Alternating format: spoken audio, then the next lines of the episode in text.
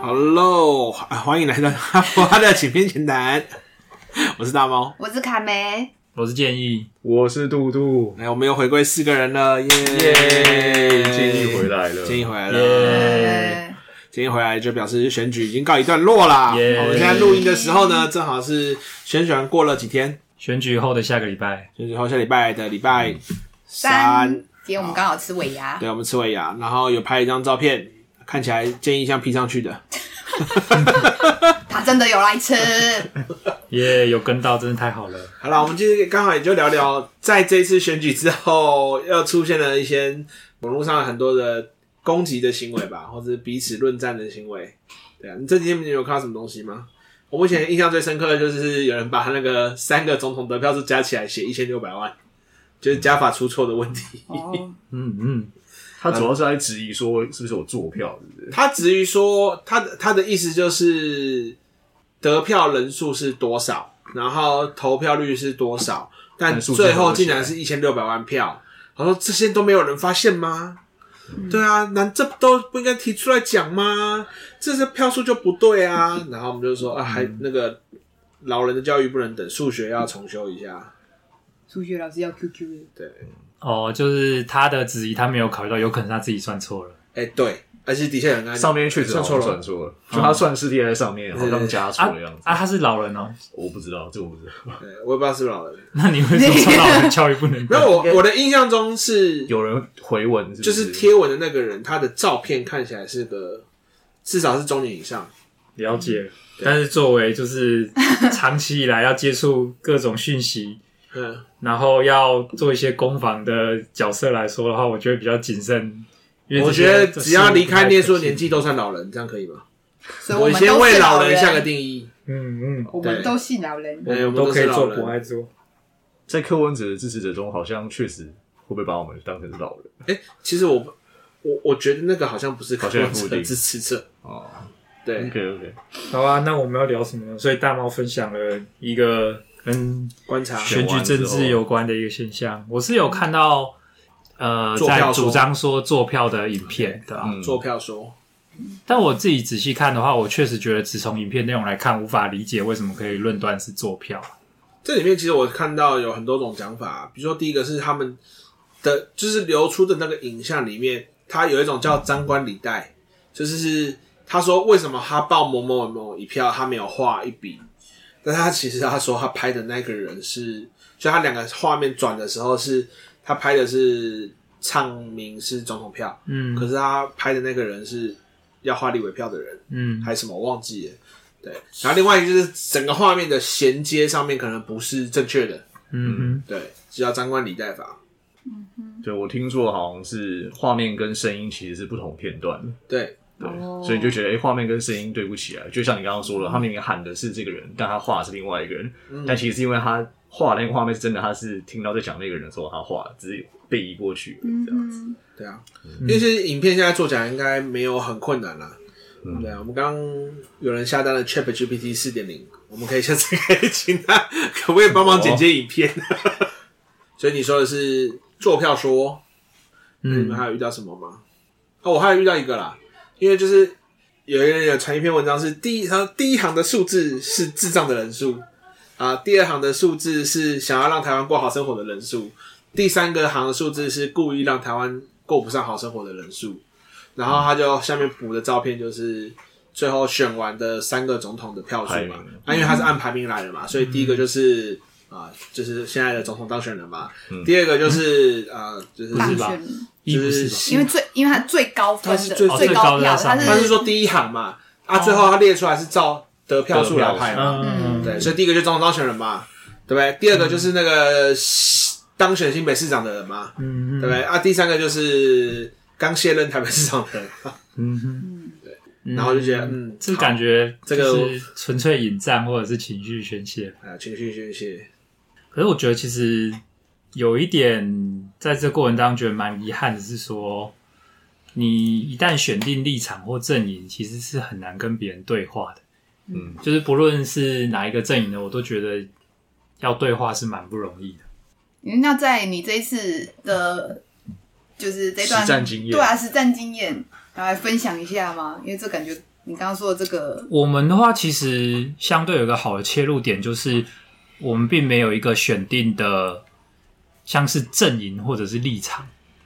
是因为是无党籍吗？我觉得某部分是啊，还有另外一个就是理念上来讲，我们确实本来就是想要就事论事去谈。我们认为，例如说，那个我们我们是要选立委嘛，我们就会去谈的是立委的职权是什么，好的立委应该要做到什么事，所以为什么应该要投给我，或是我们在意的哪些议题，其实应该是各位乡亲朋友们你们也应该在意的。我们是从这个角度去谈，所以从我们角度来讲，其实是蛮可以对话的。可是缺点就是，那已经选定立场或阵营的，他也没有想要听这些，因为对他来讲。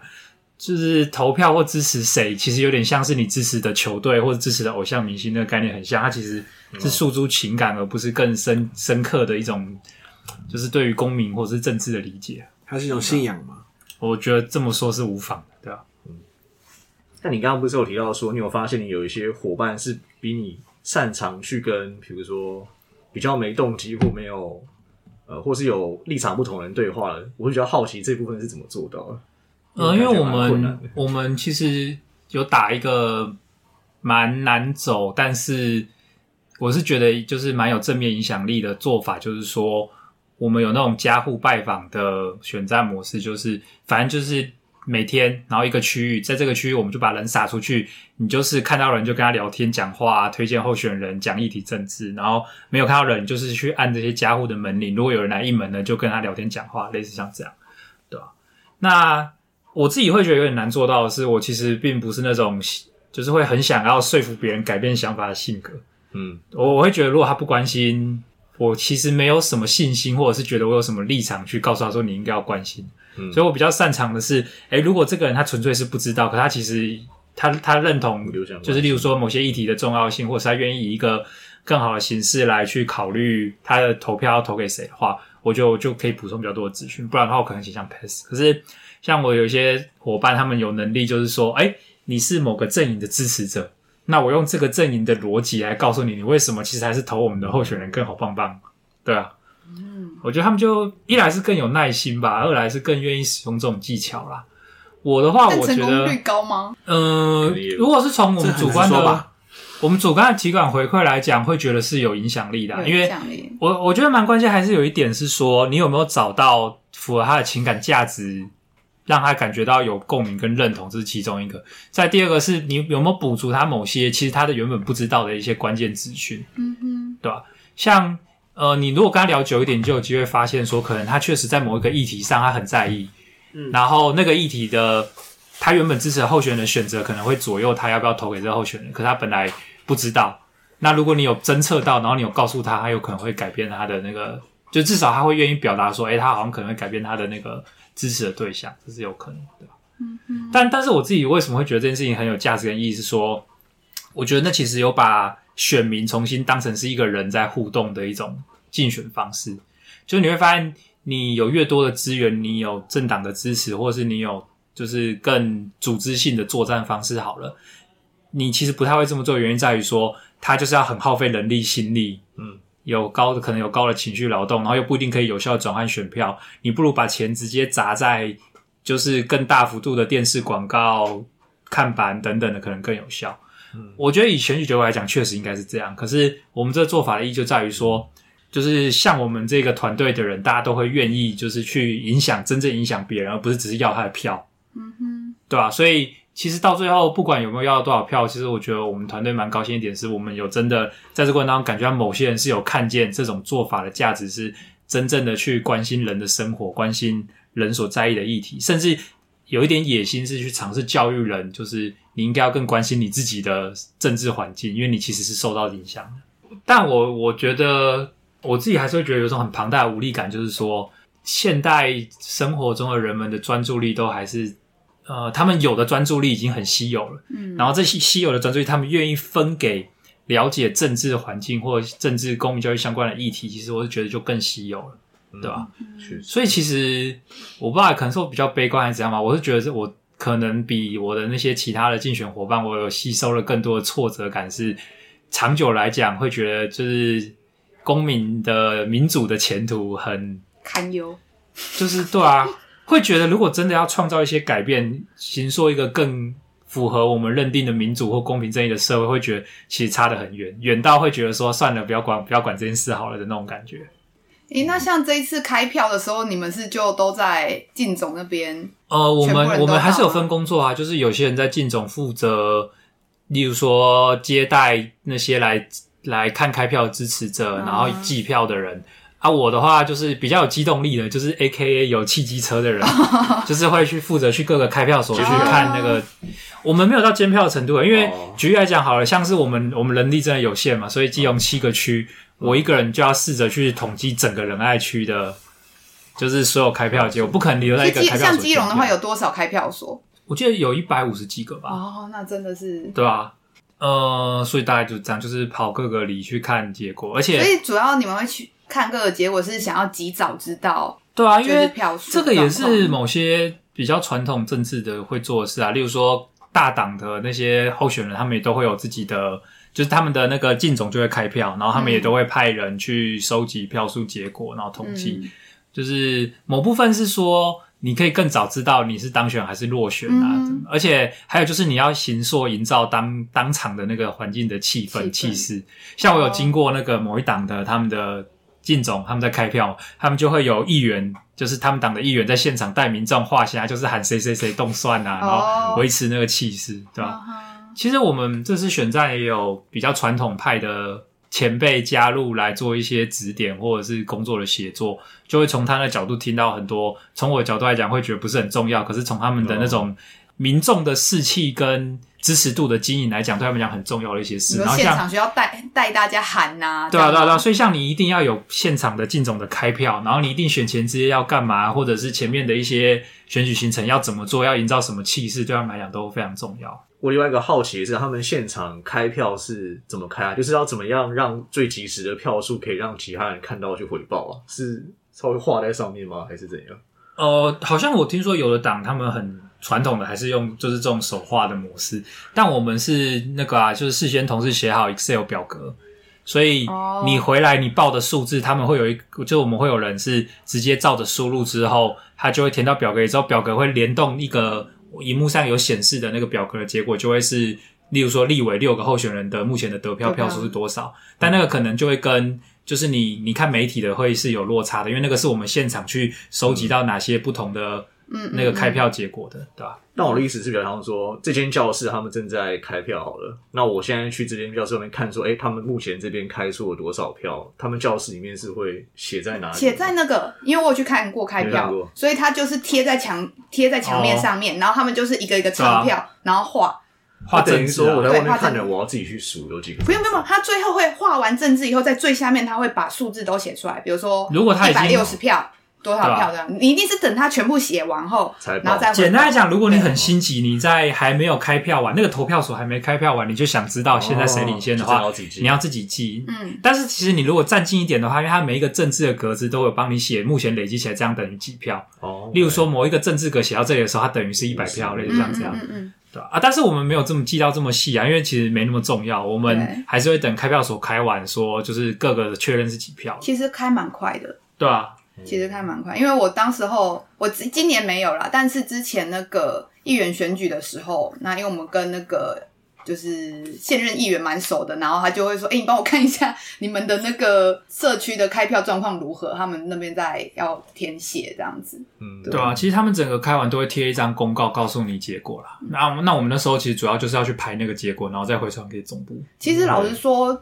因为你们刚刚在讲做票这件事情，然后我上次去看开票的时候，我觉得其实不太可能做票的原因，是因为现场真的民众就盯着在看，所以上上次他们其实有，比如说投票，他们知道他是投错票箱，他们其实会再把它放到正确的票箱去。可是你必须要拿起来跟大家展示说，就是说，对，他是投错，拿过去。所以当时候就是有人没有看到这个展示，但有些人民众有看到，所以有些人听众就提出质疑说，你刚刚对对对，为什么拿过去？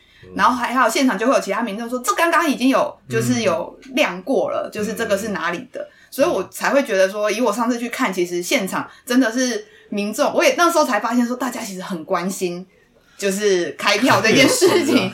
对，而且你现在要做票，你等于你要买通的人其实太多了。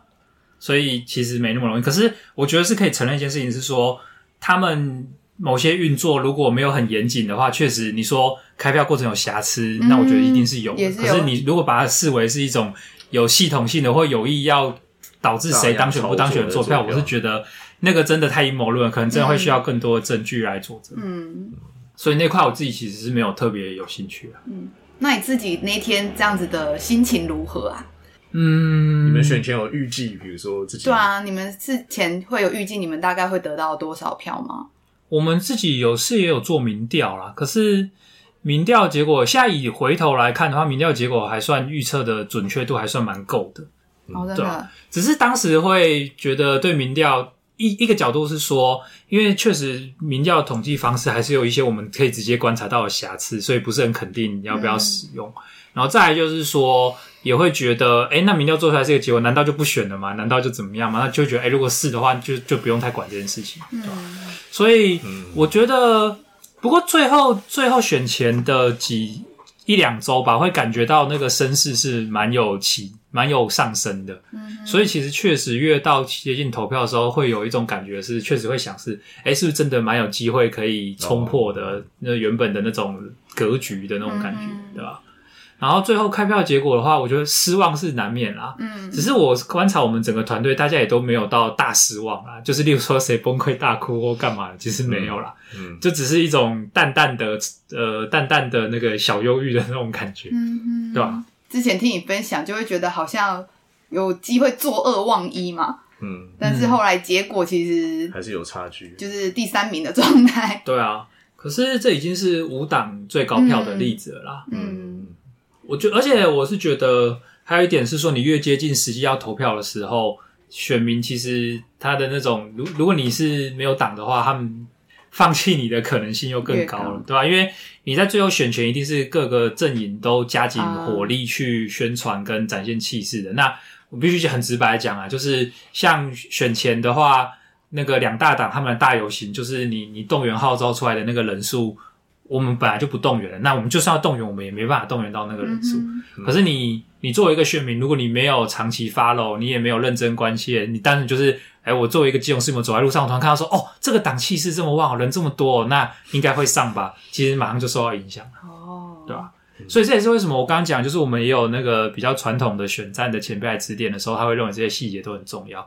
我觉得我在现实层面上理解，可是我其实心里会比较难认同，就是说，啊、我觉得越是认同这种逻辑，你越以这种逻辑来 操作，你就是越是维持选民都是同一种状态。嗯、其他看你们还有没有觉得什么比较好奇或有趣？我刚刚有个好奇想问大家是，那你们这次投票前跟家里的长辈，他们有问过你们，或是跟你们聊过这件事吗？今年没有特别问，今年没有特别问，今年他只有他只有，我就回去拿那个投票单、通知书，对不对？嗯、通。通知单，通知单的时候，他就说：“哎，就是什么一号、六号跟几号？”他直接把叫你们这样投的。哎，对，哦，三三号了，三号、六号跟一号了，因为我们那边的一号是国民党的。哦，你说总统还是立委？哦，立委那就啊，政党票他说是六号啊，然后然后说是总统选三号嘛，就很自然就这样讲。我说：“哦，好。”不做任何，我听到你说的话了。我听到已读，已读。嗯，我们家也没什么讨论，所以我都不知道他们投给谁。但是我觉得他们立委票应该都是投我，就是支持的候选人。你们家老板对吧？那他们投你，你们家支持的是你有跟他们聊过你们家候选人吗？还是也是他们自己平常接触到，觉得王心是还不错的？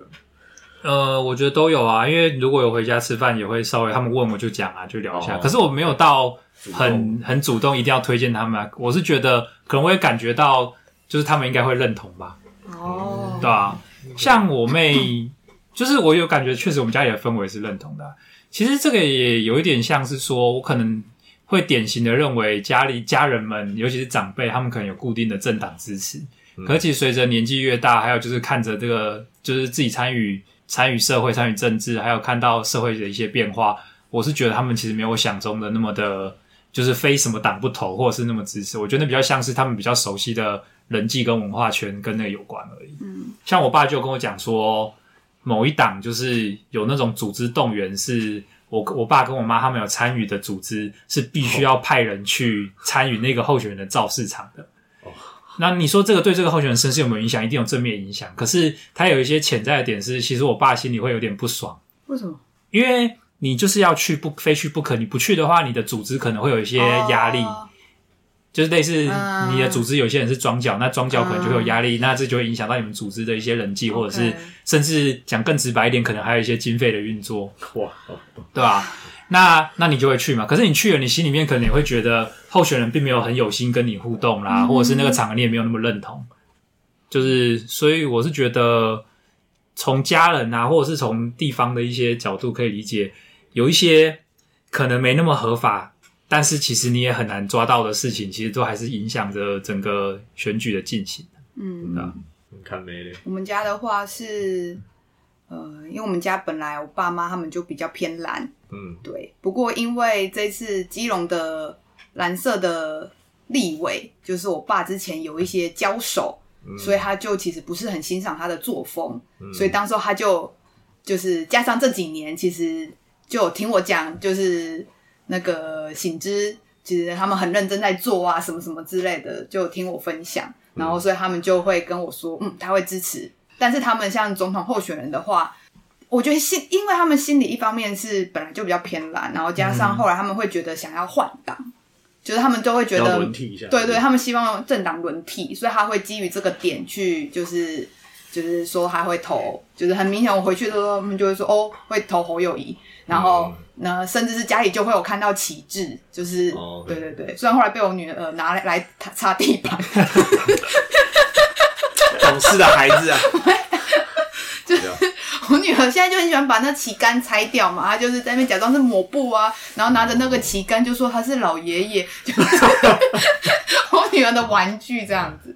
对，只是我觉得后来听到蛮好笑，是像我爸他就会去。进而去说服，像我妹本来就没什么就是倾向倾向的，他就会想去说服我妹说，哎、哦欸，跟他们一样的头谁谁谁这样子。嗯、但是我爸就没有来跟我讨论这件事情，因为他知道你已经，我觉得他可能知道我我我比他更关心就是这些议题啊、嗯、选举，所以我觉得他可能觉得我已经有一定的立场，所以他就没有要跟我聊。嗯，对啊。那你嘞？我们家也是，就是选前没有任何相关的讨论这样子。然后今年比较特别的是，以往投完票，因为我这次去林口投啦，然后可能就大家在一起看开票之类的。嗯。但今年不知道是因为我在场的关系，然后加上他们也知道我跟他们立场是不一样的，所以今年一直到我要离开前，他们都没有把那个转台转到就是开票的画面这样子。一直到我说，哎、欸，那我吃完饭差不多要走了，然后他说，哎、欸，那不然我们来看一下开开的如何，然后才转过去。这样听起来，为了家庭和谐的心意，还是大过他们在意政治的心。对，然后一转过去就马上就开始批评说啊，怎么会这样，什么什么之类的。然后算了，这一趴我该离开了，真的，赶快走。对，对对，然后我就离开了。对，对啊。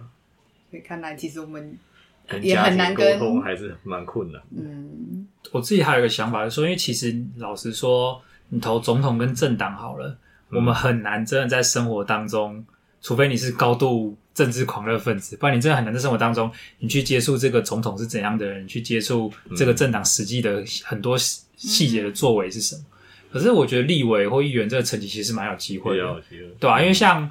我全家人几乎都有真的有见到王新之这个人，不不一定是有直接跟他讲到话，但是都是有真的见到这个人。Oh.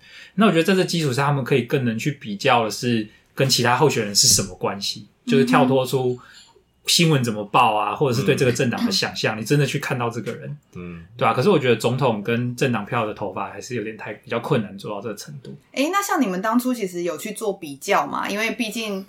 那另外两位候选人其实就是他的前同事，就是都是现任的议员。你说什么的比较？就是那个比较说他们当初他们当议员的时候的咨询的次数，因为很明很悬殊嘛。对啊。就是认真的那个议员，其实咨询是一百多次，可是其他的基本上是个位数。嗯。那你们在做这件事情的宣传上面，嗯。就大家接收到这样的讯息，大家是会有。你觉得对一般选民来说是有影响的吗？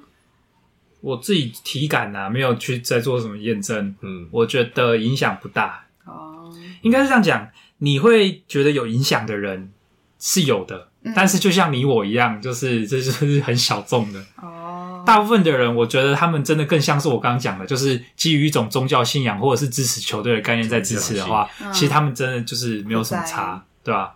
嗯嗯，我觉得这个是一部分，另外一部分真的就是还有宣传的声量的大小啦。我觉得在这个过程中，我有一个很明显的感受是说。我们必须要把议题研究得很透彻，然后要讲的事情想得很清楚，还要想各种的策略来吸引媒体的注意，让媒体觉得这值得一报。可是你今天如果你是隶属于大党的，你是民进党或国民党的候选人，你放个屁，媒体感觉赶快都会冲过来，就是说哦，今天你放了个屁哦，我要接住。另外，他们也会立刻记得，诶，这一党放了个屁，那他的敌对政党放了什么屁呢？就是广大选民都会想看，所以这赶快去接住。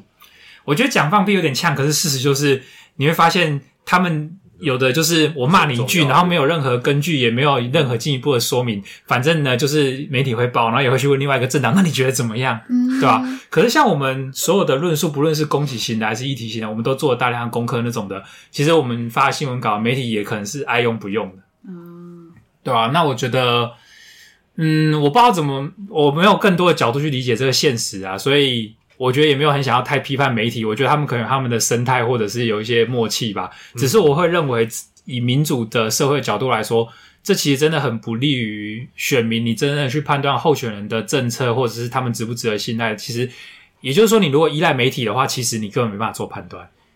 像我觉得我们的状况，我其实已经有这种不公平的感觉。可是我不得不坦诚一件事情是说，如果对比起其他小党的或者是素人的参选人，例如说谢海金啊。那个邱少佑啊，黄捷阳啊，嗯，那那谢海金他们其实像小明欧巴上联盟，他们也是全国有一点小小的知名度嘛。然后，那他虽然是素人参选，可是，在这种条件底下，你就会发现说，在媒体曝光上，他又跟我们又差一截。嗯，很多的新闻可能是只要是跟立委选举有关，他就是先报国民党或民进党，然后再报另外一个大党，然后他们可能会有一段至两段的篇幅，然后再来呢，王醒之可能有一句话的篇幅，然后剩下的三个人什么篇幅都没有。嗯嗯，大概会是以这样的比例，就是。在报选战的询问，所以我觉得有时候选到最后，其实比的是谁的名字有被你听到。对于那些根本不关心政治的来讲，他就是以这个角度去选的，对吧？嗯、我自己是觉得，所以这就是好像应该要支持某个角度的公费选举，或者是在选举的策略或者发展上有一些辅助限制，来避免这种你其实在比的是谁声量大，谁有钱，对吧？但事实其实就是这样嘛。嗯，那重新回头看，因为当初你就是决定。加入这个幕僚的工作，然后因为当初你其实也抱了某些期待嘛，比如说不学习呀、啊，然后想要跟一线的公民接触。嗯、那你从头来看这件事情，你觉得有达成你当初的，比如说一些想要知道的？有啊，我其实知道吗？我觉得是会蛮知道一些政治现实的状况，对吧？嗯、我觉得有啊，只是如果是说。可能跟更多公民接触嘛，我有点忘记我当时有这个想法了。但是其实这个就还好，因为我发现我实际上做之后，我觉得我自己真的没有很爱跟公民接触。嗯，我还是比较喜欢做幕后的线上的，像是包含线上的行销宣传或者是议题。其实我我自己觉得，我整个来讲，我最有兴趣的其实是议题。议题。因为我以前了解议题，会有一个困难是资讯都是二手的管道，嗯哼，就是你都是透过新闻媒体，那新闻媒体其实很多资讯你都无法进一步取得，嗯，然后我觉得在这个选举工作当中，我跟一些也是负责议题的伙伴，我们其实会呃有机会，例如说透过认识的议员或立法委员取得他们的权限可以取得的资讯，然后用那些资讯来做议题的分析判断，然后他们有些人比较有经验的政治工作者也会知道。哪些可以快速的去查什么网站，或用什么方式可以找到资料？像我举个例子，我以前完全不知道，就是说整个台湾中华民国的那些地，你是可以查，就是它是私有地还是国有地，还是是处于什么状态的，对吧？那那所以像我们如果要查说，呃，某一块地有没有被违法使用，好了，嗯、其实你可就可以上。像是那个国土测绘云这个系统，你就可以去画，就是看到这看到它在地图上是长什么样子，它那一块地是怎么切分的，嗯、对吧？那类似像这种只是冰山一角，就是很多的研究议题的方法，或者是怎么样分析了解状况，其实都是在这个过程当中去摸索。也会觉得有点可惜的是说，这些议题光是我们了解之后，要讲给团队的伙伴都了解，就已经是一层功夫了。嗯，然后我们团队还要让社会大众了解，这又是更难的一层功夫是。我们其实在这过程当中推了很多跟环境啊、跟呃交通啊，或者是跟某些公平正义有关的议题，那其实那议题我们都做了研究，然后所以才会去讲。可是你会发现，一般民众好像真的要不是听不懂，要不就是根本进不到他们耳朵，或者是没有兴趣。那如果接下来阿婆要做一款跟选举或 maybe 政治有关的游戏，你会想要教什么啊？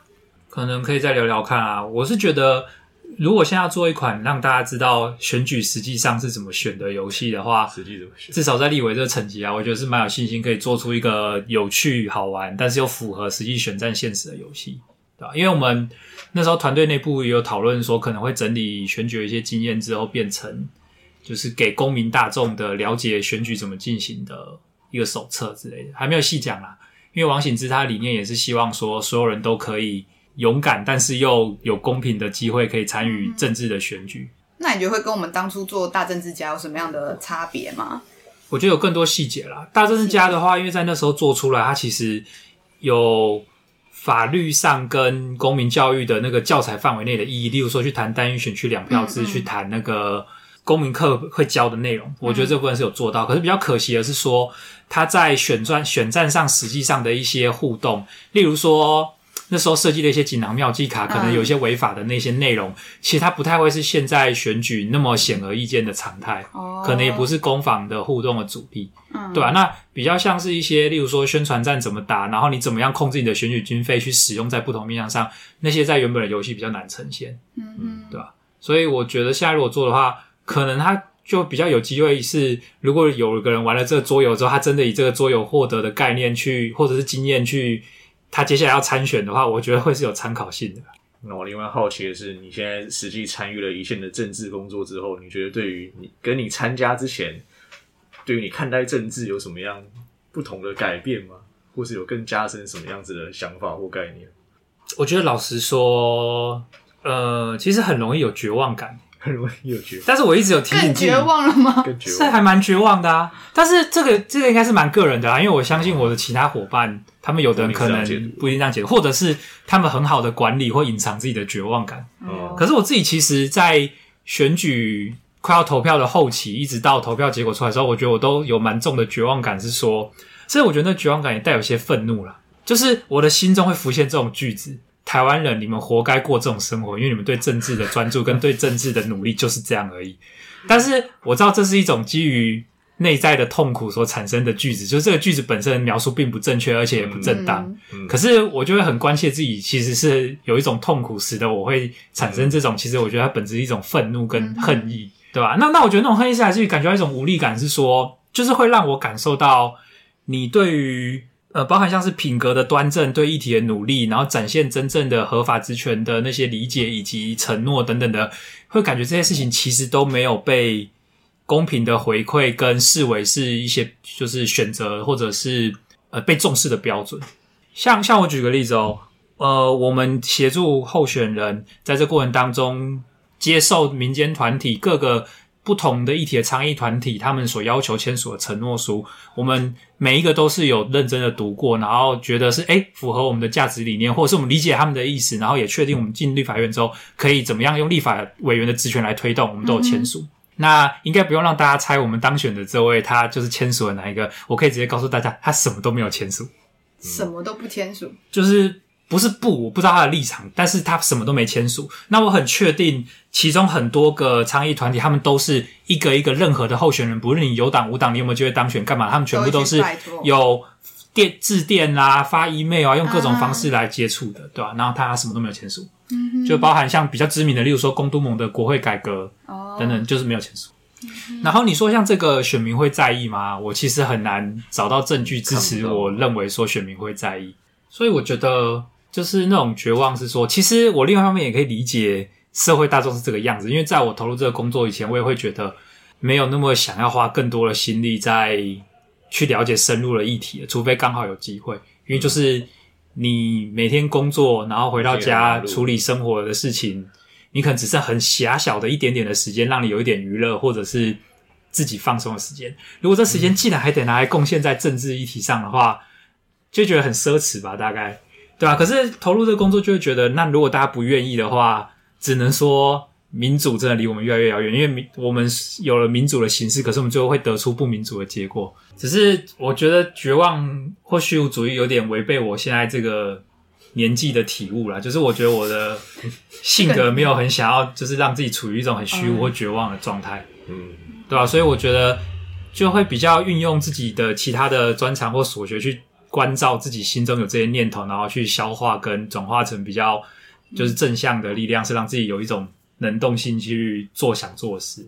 像我觉得我更深层就会回归的是，我会认为说服现在已经出社会的选民真的太不容易了。如果他们已经专注力长长成那样，然后也不关切。可是我会觉得说，如果我们把某些民主的做法跟认识是放在学生阶段，他们还有很高度的学习力跟专注力的时候，让它变成习以为常的一种，呃，例如说生活态度，就是我就是应该要关切公众事务。那我会觉得，在他们成年之后，应该更可以相信他们会做出正确的好的判断。嗯。对啊，所以我觉得我蛮大的期待还是回归到教育层面，是不会再想要再做这种。我觉得我会做的工作吗？不一定啊，可是我觉得我会做的很生气。那我会觉得，就是回到教育，对啊，回到教育对我来讲是心理成本比较低的。就我觉得我后期会渐渐没那么想要在一线碰人，会想要比较做议题研究跟就是网络的工作。我觉得某部分也跟这种感受有关，就是碰人碰越多，就觉得。越越不舒服，对吧？尤其是我们碰人很多的那些呃，可以碰到人的方式，都是很传统政治的运作模式。举例来讲，例如说你参加某些呃上流社会或特定组织的参会，那我在那个环境场，我都会觉得很不舒服。就是对于为什么有这个参会，以及对于这些人他们所在意的事情，我都有各种的不认同，或者是各种的价值观落差。那那我觉得我其他伙伴他们比较厉害的是，他们要不就是没有这种感受，要不就是他们可以很好的管理，是他们可以在那个当下比较没有损耗的去做该做的事。可是我就觉得我损耗很大，损耗到我可能在当下连就是比较基本的把我该做的事情做完，我都会觉得很痛苦。但比较正面来说，我确实会觉得回到阿普阿的话，有蛮多有影响力可以做的事情，是以前比较没有那么直接的观察。那现在有这些经验之后，更直接的观察之后，其实是蛮蛮重要的了，对吧？像我觉得还没有细想怎么做，可是我在大方向来讲，会想要在成人的话，先没有先先放在比较后面，至至少以学生来讲的话，会希望先建立学生一些比较好的基础，是避免他们走向就是政治浅碟化的那种状态，就是说理解政治理解很肤浅，然后都是透过媒体，会想要建立一些方式跟工作方法，是让他们可以。用可能某种人际互动方式就去体会政治可能是怎么一回事。像像我讲更具体来讲，例如说，我会认为说，光是让学生正确的、好好的开班会这件事情，我觉得其实就是落实民主一步了。然后在过程当中，如果可以做到的话，至少他们感觉到班会有什么价值跟意义，是原来我的言论是有价值。然后人跟人之间应该怎么建立关系，要怎么样？如果说政治是管理共同公众的事务的话，到底要怎么治理？我觉得像这些都是我认为其实。会对于以后他们成为要选举的人，或要投就是投票的人或参选的人，我觉得都是有帮助的。